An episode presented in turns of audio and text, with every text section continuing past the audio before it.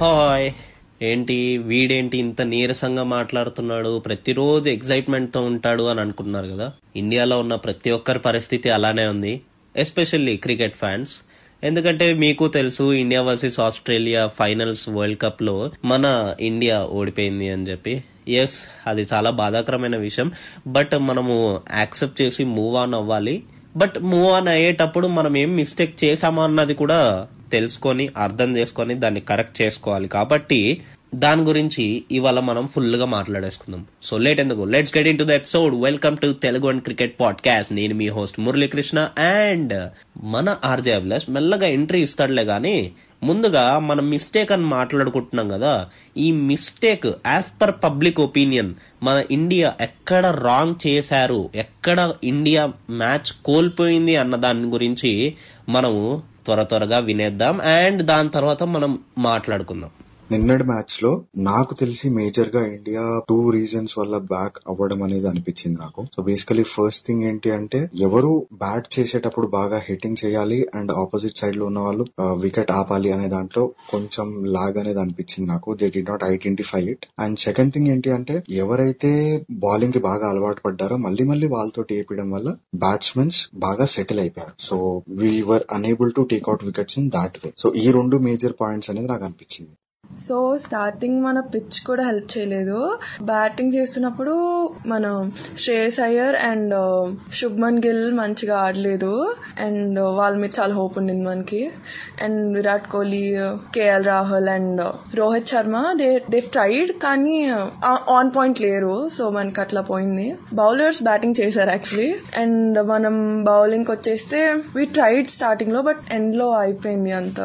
Not a lucky day for us firstly తప్పైంది ఎప్పుడంటే రోహిత్ శర్మ అతను వికెట్ గివప్ ఇచ్చేసినప్పుడు. ఎందుకంటే ఆయన ఎంత సెల్ఫ్లెస్ క్రికెటర్ అయినా కూడా అతను అక్కడ స్టాండ్ అయ్యి సెట్ అయ్యి నెక్స్ట్ వచ్చే బ్యాట్స్మెన్స్కి కొంచెం కాన్ఫిడెన్స్ ఇచ్చి ఆయన బ్యాటింగ్తో ఓవర్ ఒక ఫోర్ కొట్టి నెక్స్ట్ సింగిల్స్ తీసుకున్న మన రన్ రేట్ మంచిగా సాగేది. అండ్ నెక్స్ట్ మిస్టేక్ దాని తర్వాత ఇండియా చేసింది షమీకి first over ball opening spell ఇవ్వడం. అది ఇవ్వకుండా షమీ మన ఇండియన్ టీంకి ఒక వెపన్ సో సిరాజ్ ఇంకా బుమ్రా వేస్తున్నప్పుడు వాళ్ళిద్దరు వికెట్స్ చూడకపోతే అప్పుడు షమికి ఓవర్ ఇచ్చి ఉంటే వికెట్స్ తీసుకునేటోడు. కానీ అట్లా వెపన్ లా వాడకుండా ఫస్ట్ నుంచే అలవాటు చేసినందుకు ఆస్ట్రేలియా షమీ బౌలింగ్ అలవాటు అయిపోయి వన్ సైడ్ మ్యాచ్ అయిపోవడానికి ఇంకో రీజన్ అది.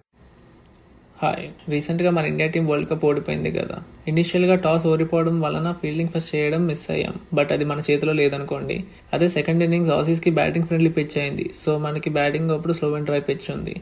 మన బ్యాటింగ్ మంచిగా స్టార్ట్ అయిన పవర్ ప్లేలో సెకండ్ వికెట్ తర్వాత చాలా స్లో అయిపోయారు. నెక్స్ట్ ట్వెల్వ్ అవర్స్లో ఒక్క బౌండరీ కూడా లేకుండా ఆడాము. పార్ట్నర్షిప్స్ అస్సలు బిల్డ్ అవ్వలేదు అండ్ మిడిల్ ఆర్డర్ అంతా కొలాప్స్ అయిపోయింది. ఫైనల్కి ఒక పెద్ద టార్గెట్ ఇవ్వలేకపోయాం. ఆసీస్ ఫీల్డింగ్ని మెచ్చుకోవచ్చు. చాలా బాగా చేసి చాలా బౌండరీస్ని ఆపారు. ఎక్స్ట్రాడినరీ వాళ్ళ బ్యాటింగ్ టైం వచ్చేసరికి మన స్పిన్నర్స్ బాల్ అసలు టర్న్ అవ్వలేదు డ్యూ ఫ్యాక్టర్ వలన.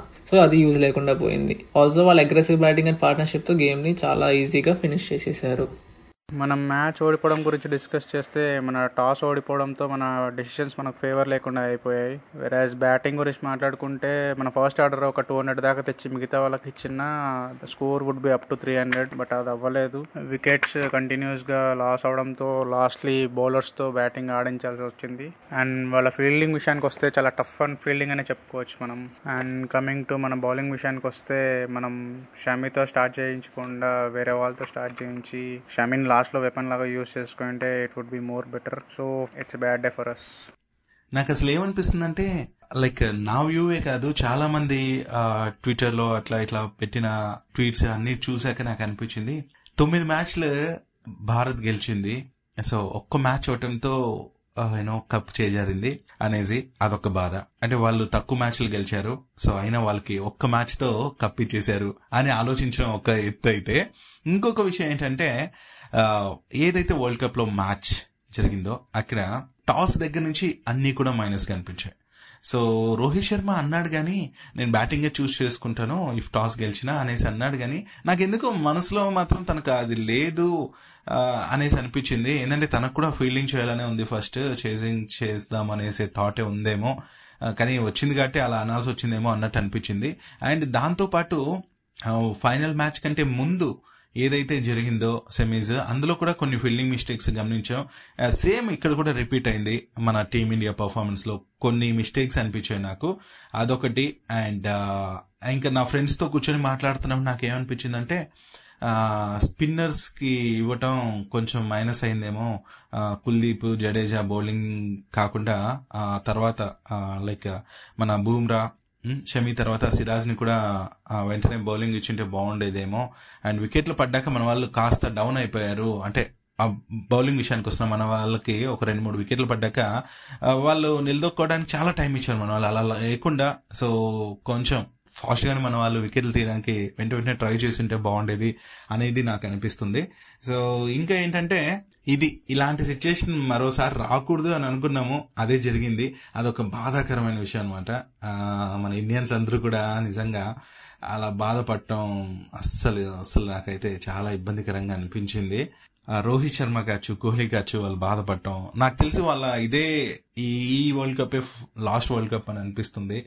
అండ్ ఇంకా బ్యాటింగ్ విషయానికి కూడా నేను చెప్పాలి. ఇప్పుడిప్పుడే గుర్తు వస్తున్నాయి మాట్లాడుతుంటే నాకు శ్రేయస్ అయ్యర్ బ్యాటింగ్ అస్సలు నచ్చలేదు. అంటే పిచ్ అలా ఉంది. ఈవెన్ స్టార్టింగ్ వికెట్ ఏదైతే రోహిత్ శర్మ పడిందో అప్పుడే యూనో సిక్స్ కొట్టినట్టున్నాడు సిక్స్ ఆర్ ఫోర్ సో ఆ వెంటనే ఎందుకు షార్ట్కి వెళ్ళాలి కొంచెం ఆగే ఆడింటే బాగుండు. అదొక మిస్టేక్ అనిపించింది. ఎందుకంటే లాస్ట్ మ్యాచ్లో కూడా తను ఫార్టీ చేంజ్ ఫార్టీ సెవెనే అనుకుంటా అది కూడా.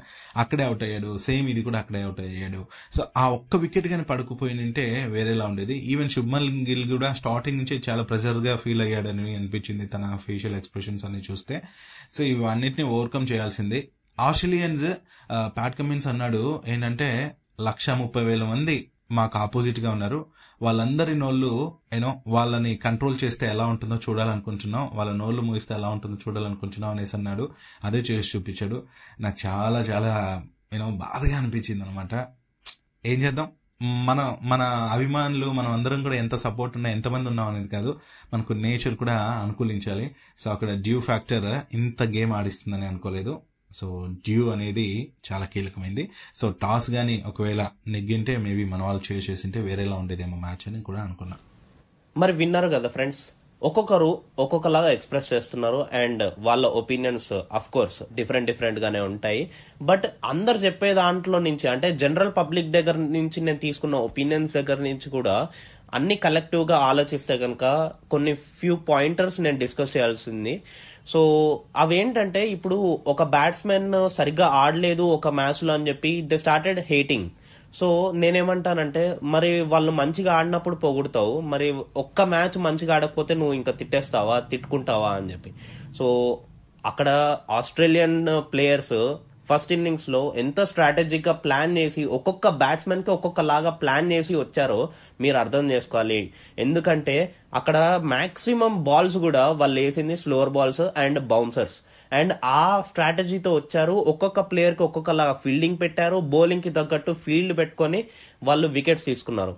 అక్కడ మనకి టైట్ లైన్స్ వేశారు వికెట్ టు వికెట్ లైన్స్ వేశారు. సో అలా మనకి బ్యాట్స్మెన్ మీద ప్రెషర్ పెట్టారు. అండ్ మన వాళ్ళు కూడా middle order when especially speaking to K L Rahul and Virat Kohli and దాని తర్వాత వచ్చే బ్యాట్స్మెన్స్ అందరూ రోహిత్ శర్మ శుభ్మన్ గిల్ వరుసగా ఈ రెండు వికెట్లు పడిపోయినాయి. దాని తర్వాత శ్రేయస్ అయ్యర్ వచ్చి వెంటనే వెళ్ళిపోయాడు. సో ఈ త్రీ క్విక్ వికెట్స్ పడిన తర్వాత మనకేమైందంటే ఈ బ్యాట్స్మెన్ ఏమనుకుంటారు? వికెట్ హోల్డ్ చేయాలి వికెట్ హోల్డ్ చేయాలి అని చెప్పి ముందుకు సాగారు కానీ అంత అగ్రెసివ్ అటాకింగ్ బ్యాటింగ్ అనేది నాకు కనిపించలేదు. Like Rohit Sharma how did uh, తను ఎలా ఆడాడు అని. సో అలాంటి అగ్రెసివ్ అటాకే కంటిన్యూ చేసింటే కనుక అంటే నేను ఆల్రెడీ లాస్ట్ ఎపిసోడ్లో కూడా చెప్పాను ఎలాంటి బౌలర్ అయినా కానీ ఒకవేళ టైట్ లైన్స్ వేస్తున్నాడు మంచిగా ఆడుతున్నాడు అంటే కనుక ఓ రెండు సిక్స్లు కొట్టేయండి సెట్ అవుతాడు అదే బౌలర్ అని చెప్పి అండ్ కాన్ఫిడెన్స్ బిల్డ్ అవుతుంది అండ్ ప్రెషర్ బిల్డ్ అవుతుంది.